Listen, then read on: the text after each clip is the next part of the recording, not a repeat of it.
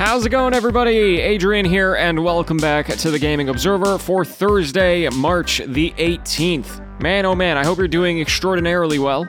Uh, we've got some video games to talk about, but first, unfortunately, this is not what I wanted to start with, but I think I have no choice. We have to start with some bad things.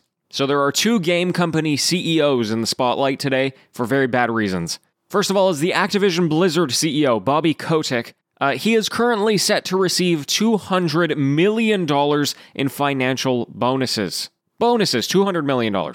Now, apparently, this is because he activated a clause in his contract which allowed him to collect bonuses that he previously failed to acquire. And that's thanks to the current stock price being so high compared to 2016. There's uh, some criticism going around right now that he's essentially being quote unquote awarded gold medals for previous failures. And of course, much of the company's success right now is thanks to the COVID 19 pandemic, which does well for the industry as a whole. And as usual, all of that lives on top of the recently announced layoffs at the company, which affected somewhere between 50 and 190 people. All while the company is at an all time high and their CEO is getting hundreds of millions in bonuses. Right.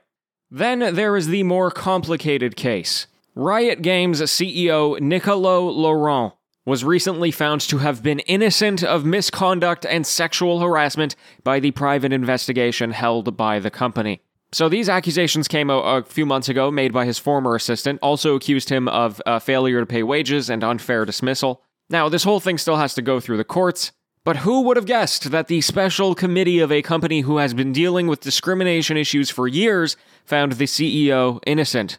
That's a big eye roll. Of course, there's not much we can do about these two things besides be vocal about it, like I'm trying to be right now. It just sucks to see, you know? Man, oh man. Alright, focusing back on video games here, both Sony and Xbox made significant announcements regarding their content schedule today. So, by far the biggest news is that Sony is going to be giving away 10 high quality games to anybody with a PlayStation account. So, starting from March 25th, which is next week, to April 22nd, about a month later, they are going to be giving away Abzu, The Witness, Enter the Gungeon, Subnautica, and Rez Infinite. I can highly recommend all of those games except for the last one. I haven't played it. But the other four, fantastic games.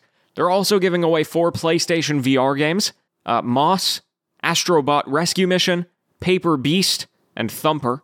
And then after all of those games have been given away, beginning on April 19th, they're going to give away the headliner, which is Horizon Zero Dawn Complete Edition. That's a super well regarded PlayStation exclusive. So all of that is part of their Play at Home initiative, which is currently giving away Ratchet and Clank from 2016. Be sure to pick all of those games up if you have a PlayStation. Then on the other side of the aisle, Xbox, they made another announcement regarding the Game Pass.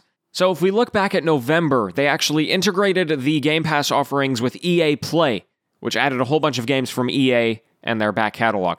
However, right at the last minute, they said, hey, EA Play is only coming to console, not on PC and just on the same day that it was supposed to happen, they took it away. Well, now today they revealed EA Play is going to be available on PC through the Xbox Game Pass. So that's a whole bunch of games if you have the PC Game Pass.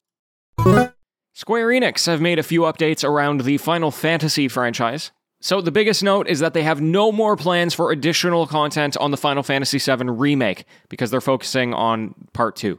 And they had to give that update because they recently announced a PS5 update to the game called Final Fantasy VII Remake Intergrade, which is going to add a new story episode, kind of like a DLC. But now they're saying, hey, that's all you're getting until part two.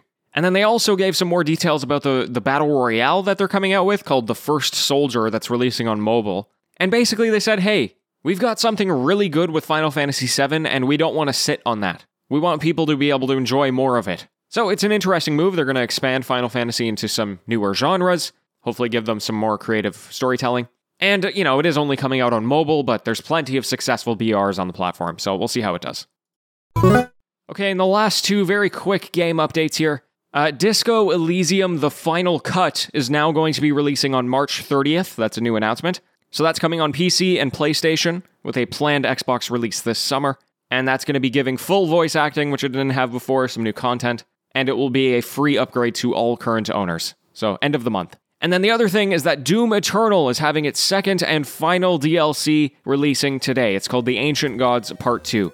Of course, it's probably advised that you play the first DLC before this one, although neither of them require the base game in order to play them. They are standalone, if you so wish. But hey, folks, that's it. Thank you so much for joining me here on the show. I'd also like to thank an anonymous user for leaving me a five star review, and I'll be back with the news tomorrow. So until next time, happy gaming, everyone.